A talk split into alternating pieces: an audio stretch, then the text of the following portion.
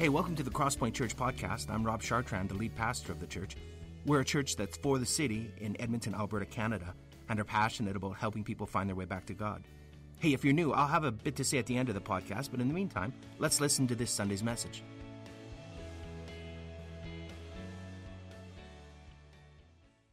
Good morning, everyone. Welcome to those of you who are in house, and welcome, of course, those of you joining us uh, from home online. Hey, before we dive in, I, I just want to make a very quick announcement. Uh, at the end of my message today, uh, we are going to be commission- commissioning two cross pointers who are cross cultural workers.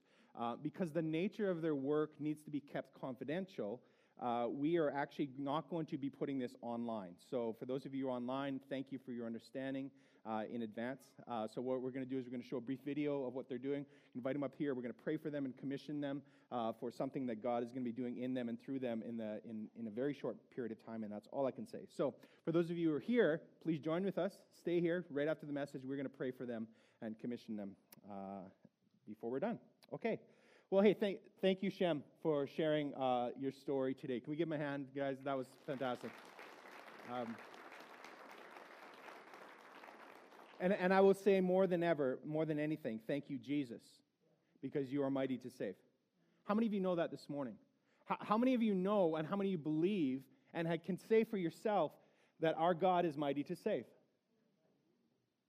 See, today as we walk through Romans 10, uh, we're going to be talking about receiving salvation. We're going to talk about how we could help other people to receive salvation. And, and, you probably noticed as we go through the text that the word saved kind of pops up now and again as we go through Romans 10. Uh, Paul even says in, in, in, the very beginning of chapter 10, he says, Listen, I, my heart's longing is for my own people that they would be saved. And, and, and really, what Romans 10 is, is about, and, and you find this theme through Romans 9 through 11, what it's about is Paul's trying to explain a problem. He's trying to explain why is it that so many Gentiles in his day are running towards Jesus for salvation, but his own people are reluctant to embrace Jesus as the Messiah? How is it that the Gentiles received salvation, but Israel hadn't? And, and I think we can learn a lot from this passage today as we go through it about how we can help others or else how we can hinder others from receiving salvation themselves. And so that's where we're going to be going today. But before we do that, I, I think we need to define our terms. I think we need to talk about salvation itself. When we hear the word salvation, I mean, what is it that you think about? What is salvation? What does it mean to be saved? I, I think a common misunderstanding when we think about salvation is it means just getting into heaven. In other words, just say a simple prayer and Jesus will be your forever friend. You were saved, fire insurance obtained, you're good for life. You can go on living your life all by yourself and you'll catch Jesus on the other side, right? Because you said this simple prayer. You know where you're going. Sadly, this isn't what the Bible talks about when it talks about salvation. The Bible's understanding of salvation is much bigger than this, much greater in scope, much grander in appeal. It includes not only your past, but it also includes your present life and it includes your future life. It's so much more than just an eternal fire insurance policy. The Bible says that Jesus saves us. He saves us from the penalty of sin. He saves us from the power of sin and he ultimately will save us from the presence of sin. So let me break that down for you. Jesus saves us from the penalty of sin. In other words, Jesus justifies us. He brings us into right standing with God. He wipes the slate clean so that we can begin again. But Jesus is also saving us from the power of sin because sin still has a hold in our world and in our lives. So he comes into our lives through the Holy Spirit and he gives us the freedom and the power to be able to overcome sin. But not only that, Jesus ultimately will save us from the presence of sin. He will give us a new resurrected body. He will invite us into the new creation, the new heaven and the new earth, this new reality where sin no longer has a reign over us. It is gone from us, as far as the east is from the west. Our God is mighty to save, but salvation is so much more than an eternal fire insurance policy. And God invites everyone on this dear planet to freely receive this salvation.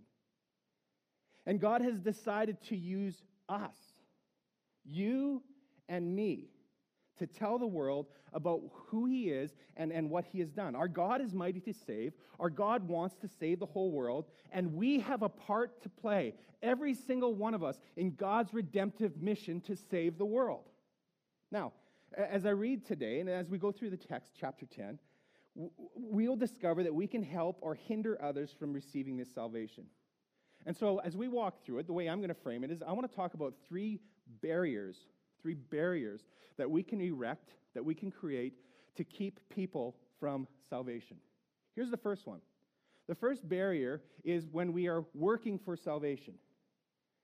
Uh, Paul says that this happens when we stop believing God for salvation, but we start working for God for salvation. Listen, we can't work for our salvation any more than a pole jumper can jump to the moon. We can't work for our salvation any more than a plumber can fix Niagara Falls with a piece of duct tape. It's just not possible. And Paul explains listen, the reason why the Gentiles are, are, are running towards the Lord and why they've received the right standing before God is because they've decided to do it through faith in Christ. But Israel, he says, my own countrymen who I love and I long for to receive this, Israel have missed God's righteousness because they pursued it through the law. In other words, he says it's based on their works. He says, but their works could never be enough because nobody, absolutely nobody, can keep the law perfectly. I mean, Paul's been making this point all throughout Romans. If you've been tracking with this through this series, this should be familiar territory for you. Uh, Paul has been saying uh, uh, this about the law, and by the law, he, he means the, the Torah, the commandments, first five books of the Bible, right? The Pentateuch, as some would call it. Paul said that the law is good, but the law was given to Israel as part of God's overall plan, and its purpose ultimately was to expose their failures so that they would actually have to run towards Jesus. The law could not count sin. Uh, the, sorry, the law could only count sin, but the law could not counter sin. That's the point Paul's making. So, pursuing righteousness through the law, Paul's saying, by doing this, it's, it's a futile mission.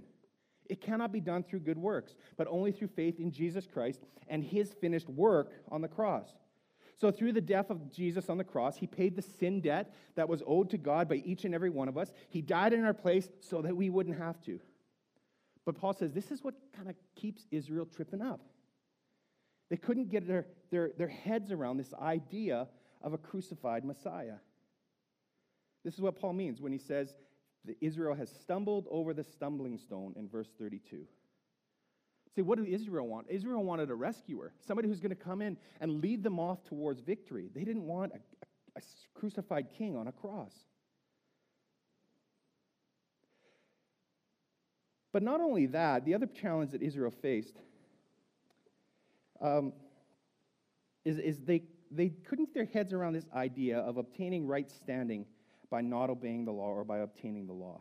They couldn't get around this idea that Christ was ultimately the end of the law.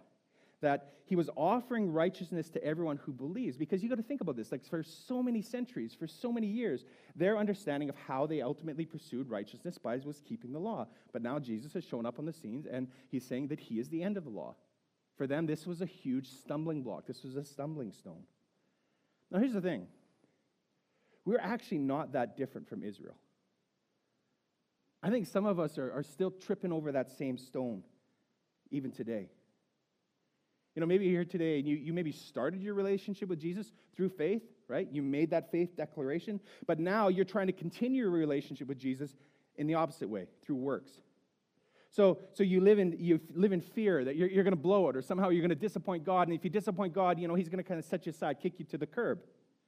Or, or maybe you have disappointed God in a very real way, and you know it, and you feel shame, and you're thinking to yourself, well, somehow I have to earn my way back into God's good graces.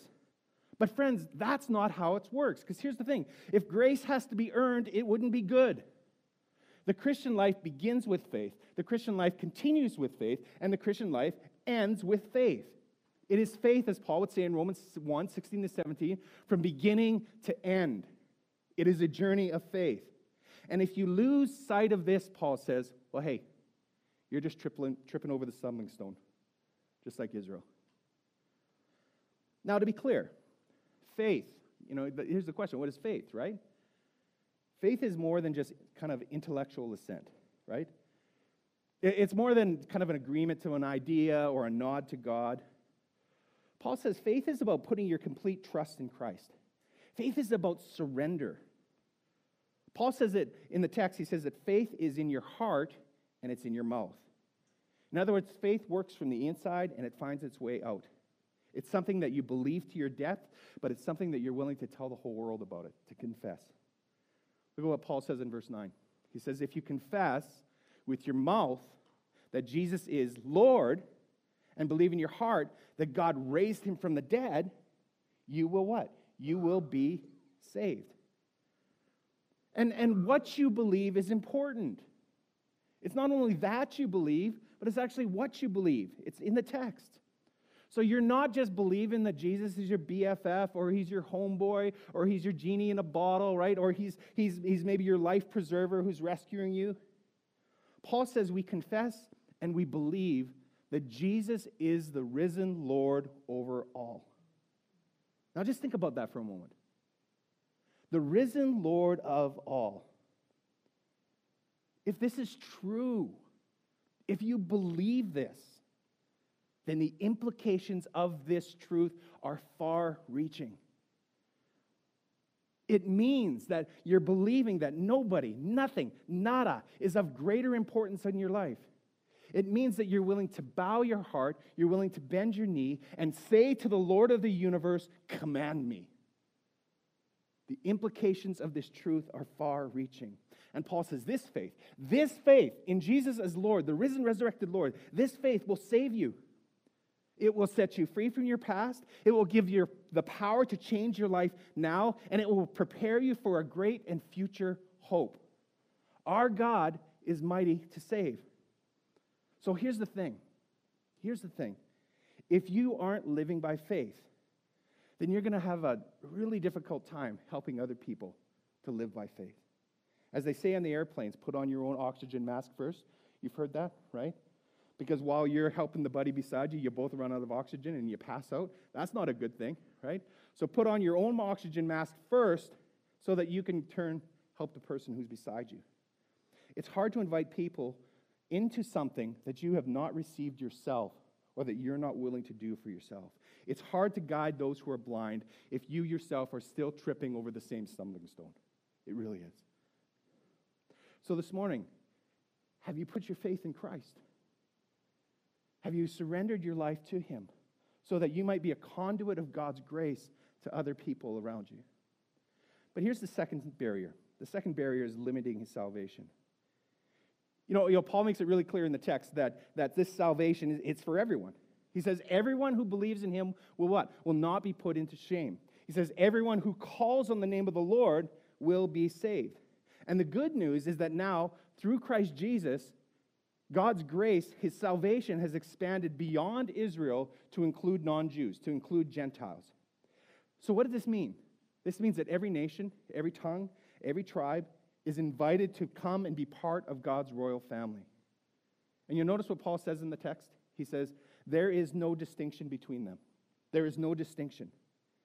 This means that, that the, the ground is ultimately, it's level at the foot of the cross. So it doesn't matter how much melanin you have in your skin. It doesn't matter how much money you have in your savings. There's no distinction between genders. There's, there's no distinction between offenders. No matter who you are, no matter where you come from, no matter what you have done, this salvation, he says, is for you. It's for you. Now, if God makes this distinction, he says there's no distinction. If God makes no distinction between people, then how can we? You know, it's very human, very human for us to build barriers rather than bridges. It's, it's in our self kind of protective instinct. We like to play it safe. We like to surround ourselves with people who are like us shiny, happy, pretty people. Sometimes we can even be downright mean about it. Sometimes we can be self satisfied or self righteous, looking down our noses at others. Meanwhile, we ourselves are still tripping over that same stumbling stone. You know what I'm saying? But Jesus was always breaking barriers and busting down walls so that everybody had the opportunity to call on his name. You maybe know the stories. He touched unclean lepers when that was a no no. He hung out with tax collectors when he shouldn't have. He lingered at the well with a Samaritan woman. Jesus was always meeting people at the margins, with those who were lost or forgotten or who were outcast. This was in the very nature of who Jesus was. And here in the text, Paul says, you know, there is no distinction with God. So let me just be straight up with you this morning, and I hope you'll appreciate this. This means that for Crosspoint, there is no place for racism, for sexism, for ageism, or any form of favoritism, because the ground is level at the foot of the cross. And everyone, everyone who calls on the name of the Lord will be saved. Amen? Now, I've discovered that people who are like me tend to have a gravitational pull on my life. My first instinct, if I, if I have free time, is to surround myself with people I like and people who are like me. Right? I like hanging out with people I like. I like people who like me. I'm kind of a big deal, at least I think. So, so, so people who share my beliefs, my values, my political views, my experiences. You know, in order to break free from this gravitational pull, I know I have to be intentional. I have to be thoughtful. I actually have to radically reorient my life to include people who are not like me. You know what? This is why we say at the end of every gathering strike up a conversation with somebody who doesn't look like you. You know, we do that on purpose. We're nudging you towards this. We're trying to get you to break orbit, to step out of your safe spaces, and to make room in your lives for other people because this is what Jesus does. So let me talk for a moment about our Sunday gatherings, shall I? Have you ever noticed that how natural it is for people to just kind of form circles after our gatherings? You start talking, you form up in circles. And that's not a bad thing. That's a good thing. I mean, we were made for relationship. This is how we make relationships. We turn our faces towards each other, right? But the problem is, is that sometimes our circles can become barriers. Because if everyone is facing inwards, then everyone's back is turned outwards. And if everyone is faced inwards and there is no gap in the circle, nobody can get in. And listen, I spent much of my childhood as an outsider. I know what it feels like to be an outsider, and I know how hard it is to break circles. So here's what I've learned to do. One thing I've learned to do is if I'm in a circle and I see it, I start getting a little nervous and anxious. I usually often just step back and I make a gap in the circle. Because I always want to have this available for somebody. I call it the gift of the open circle. And I want us to be a community where we learn to give people the gift of the open circle. It's good to catch up, it's good to do that. But can we learn to back up, to create a gap, and invite people in who want to be there or who need to be there? That's the kind of community I want us to be. And making room for people who aren't like you shouldn't just happen here, of course. It should also happen in your neighborhood, around your dinner table, in your workplace, in your home group. Do you know that every day you are surrounded by a kaleidoscope of people who are not like you? And God has given you the opportunity to show welcome to somebody who desperately needs it. Have you met them? Have you welcomed them? What would it look like for you to do that? in your day to day life. And I will say this you know, you know, sometimes we believe the lie that certain people are just too hard to save. And we wouldn't want to say it, but we might even say to ourselves, that person is impossible to save. Can I just call baloney on that this morning? I mean, do you know the story of Paul the Apostle? Like, that guy was impossible to save. And yet, our God is mighty to save. And the truth is, I was one of those hard cases when I was 18 years old. If you knew me when I was 18, you would have thought that I was the last person in the world to follow Jesus. Proud, arrogant, brash, living life on my own terms, wanting nothing to do with God at the age of 18. I, it's funny, I go back to my high school reunions and I tell them what I do now. I tell them that I'm a follower of Jesus and I tell them I'm a pastor, and they say, You're full of shaving cream. And they don't say shaving cream. They, they cannot believe it. But that's only because of the grace of God at operation in my life. So don't buy the lie. Don't create false barriers in your mind about who deserves to be saved or, or who can be saved. Everyone who calls on the name of the Lord will be saved. Friends, this is why we brought Shem here to be part of our team. This is why we're setting up a Eden team with Crosspoint. We want to help reach those who are living at the margins in society, people who are often overlooked and people who are often underestimated. And our goal is to break down barriers to help people find their way back to God, to do justice to love mercy as we walk humbly with our God. And uh, we're going to be rolling out the details about that in the, in the weeks ahead. But of course, it's not about Shem, it's about a team of people working together to accomplish this and be on mission. And it's about a church supporting them as they do this. So, in the meantime, as we wait to roll out the details, I invite you to talk up Shem. He likes coffee. Um, he'd love to talk to you about that, right, Shem? Yeah, amen. All right. Well, here's the third barrier. Third barrier is when we stop proclaiming his salvation. Paul asks the question How are they to hear without someone preaching? How are they to hear without somebody preaching? You know, that word preach, it, we get hung up on that because we think of preachers, you know, paid professional speakers like myself. No, uh, the word preach just simply means to announce, to make known, to proclaim. This good news was meant to be proclaimed. Now, let's just quickly look at verses 14 to 15 together. You'll notice Paul describing something here. He's describing this, this kind of this chain of events of how the gospel actually came to the Gentiles. I like to call it the salvation supply chain. Paul says, listen, you, you can't call on the Lord unless you first believe. And you can't actually believe on the Lord unless you have heard, if you've never heard of him. And you can't hear of him if somebody's not preaching. And somebody's not going to show up and preach if nobody's actually been sent. There's this chain that takes place here. And every part of this salvation chain, Paul says, it matters. So to keep people from receiving salvation, you simply have to disrupt the chain. That's all you got to do. Break the chain, disrupt the flow of good news.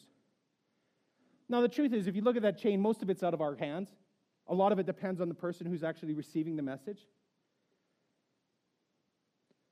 But there is one thing that we can do in the chain, and that's our responsibility.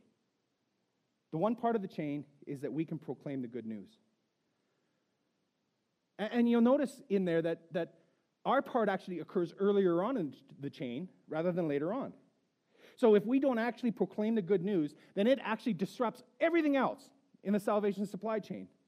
If we don't do it, nobody calls on the name of the Lord.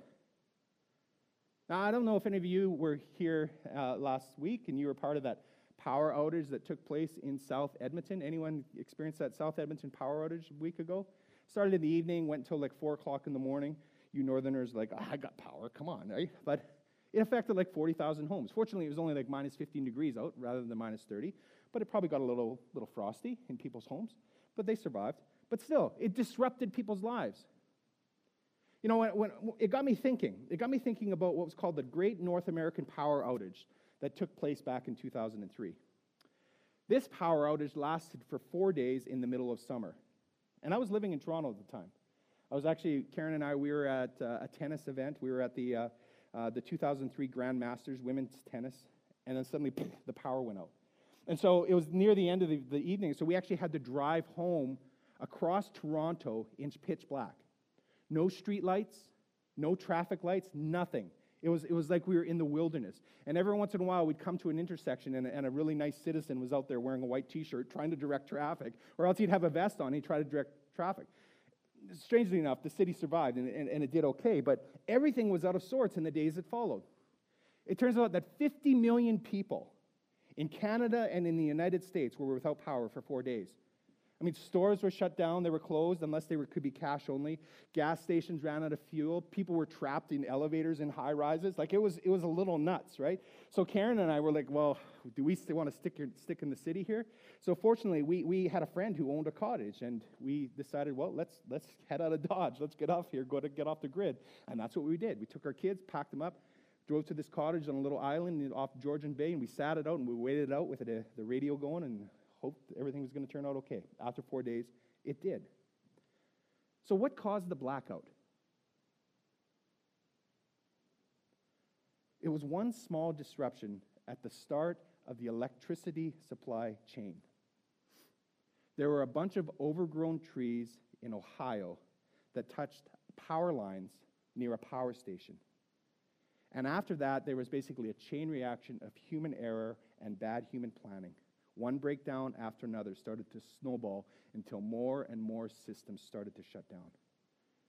Imagine that 50 million people without power because somebody forgot to prune their trees in Ohio. That's, that's a circuit breaker, right? That's a supply chain disruptor. Now, the blackout, it was probably bound to happen at some point, but it could have been avoided if somebody just pruned their trees. Friends, our responsibility as believers in Christ is way back at the beginning of the salvation supply chain. If we do not proclaim the good news to the world, then we will disrupt by snowball effect the entire supply chain of God wanting to get his salvation to the world. Now, you might be thinking this morning, okay, Rob, I hear you, but you know, this whole proclaiming the gospel thing isn't really my jam, right? I mean, isn't that for evangelists or missionaries and paid clergy? Besides, I did the Myers Briggs. I'm an introvert, not an extrovert, and, and I'm like a 28 on Enneagram, and, you know, it's just not me. Well, the truth is, if you are a disciple of Jesus Christ, then you are a sent person. Jesus is sending you on mission in the world. Whether you do it well, whether it's natural or not, it doesn't matter. Every member is a minister. Let's look at what Jesus said to the disciples in John chapter 20 and verse 21. Here's what he said. He says, Again, Jesus said, Jesus said to them, Peace be with you. As the Father has sent me, so I am sending you. Jesus is saying, just as I was sent by the Father, so now you are a sent people. I am sending you out on mission into the world to do what I could not do by myself. I'm going to multiply myself. You are a sent people, sent to proclaim the good news good news of a risen king and his salvation. And friends, listen, it is good news. As a matter of fact, it is the best news ever. Paul says that it is so good that it actually makes ugly things beautiful. You notice he quotes Isaiah. Here's what he says: he says, How beautiful are the feet of those who preach the good news. You know, in that day, I mean, feet were disgusting. They were gross, right? Nobody wore socks. Everyone's barefoot. They're wearing sandals. They're walking on dusty roads. They didn't have baths every day. Like, toe jam was a, was a going concern in that day. So, what was it that made their feet beautiful? It's the message that they were bringing. Paul says the, the, the feet that carry good news are beautiful. He says this message is so good that you will want to kiss the mailman. I, am reminded of the story of the, uh, the Fido dog food company. At one of their sales meetings, the manager, the sales manager gets up, he mounts the podium, and, he, and he's just trying to pump up his sales team, right? Because that's what they do at these sorts of events. They try and get everybody excited about going out. And so he shouts out to the group, you know, who has the best sales force of dog food in the world? And everybody's like, yeah, we are. then he shouts out again, who's got the best dog food products in the world? And everybody's like, yeah, we are. Yeah, we do. And then he pauses in silence. He says, Well, then why is it that, well, we are number 16 out of 17 for dog food sales? Crickets. Everyone's starting to look at each other. You know. And finally, you hear a voice from the back of the room. It's like, Well, sir, I hate to say it, but the dogs don't like our food.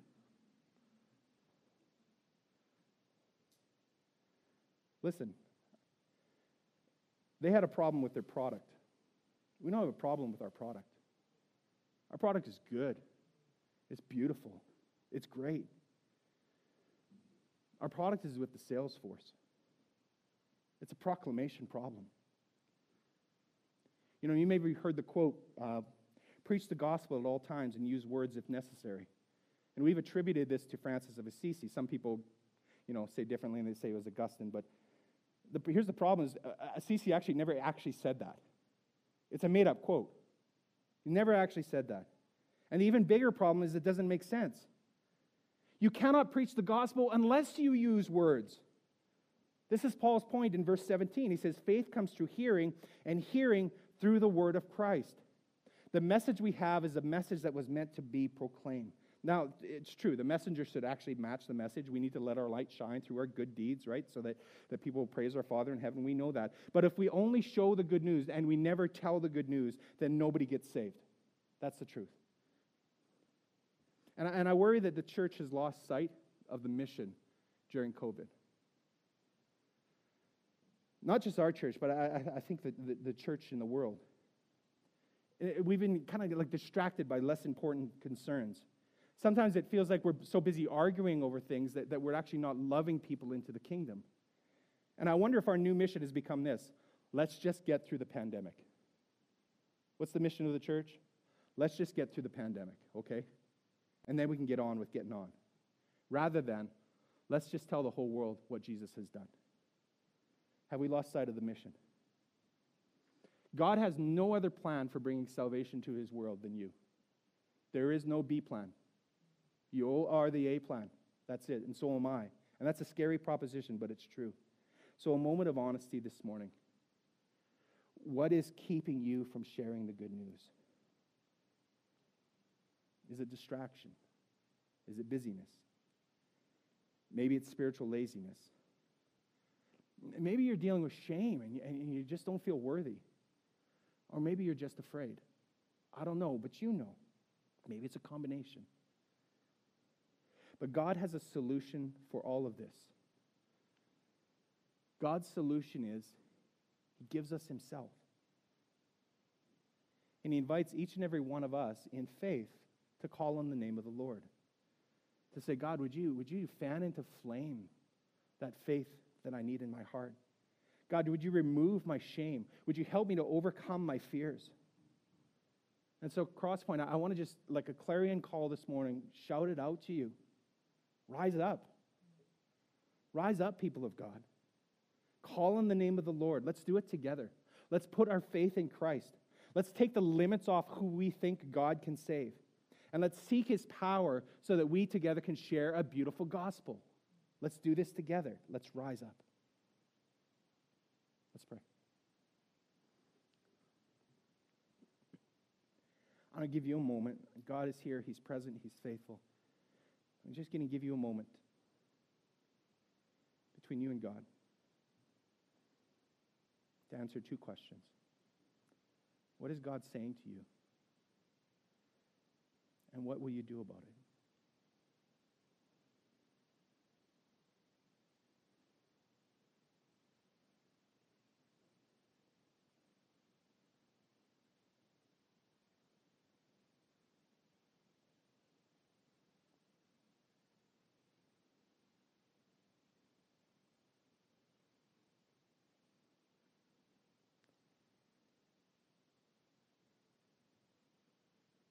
Thank you, Lord, for your salvation that is for us, that we could never earn, buy, or barter for, but we can only receive by faith because you did that for us. You purchased it for us. And God, by faith this morning, we step into that. And we call on the name of the Lord. We ask you, Lord, would you set a fire in our hearts? Would you cause the church to rise? Would you help us to rise? Even in t- dark times like COVID, God, would you help us to keep the main thing the main thing. We have good news. Give us the power, give us the courage, give us the ability to proclaim it well, we pray. In Jesus' name. And everyone said, Amen. Amen. Well, uh, at this time, I'm going to dismiss those who are at home. Thank you for joining with us this morning. Uh, let me remind you of who you are. Uh, you are the people of God. You are called by God into his redemptive mission in the world. So be who you are. Proclaim the gospel, proclaim it well. Well, thanks for listening to our podcast. We hope it's helped you in your spiritual journey and it's helped you draw closer to God. Let me tell you a little bit about us. Crosspoint gathers as one church on Sundays in Northeast Edmonton, and you can find out our location and more about us by visiting our website thecrosspointchurch.ca. We also meet throughout the week throughout Edmonton in what we call home groups. These are smaller communities of learning, laughter, community, uh, transformation. We, we think that the journey of faith was never intended to be an independent exercise. It's, it's something that we do together. So please visit our website and find out how you can get connected to a home group near you. If you listen to our podcast regularly, why not make it shareable? You could like us on iTunes or share our podcast with other people. But more importantly, we hope you will get connected with other people and talk about what you've learned. Again, hey, thanks for listening. We pray you'll experience Christ's love in a very real and profound way this week.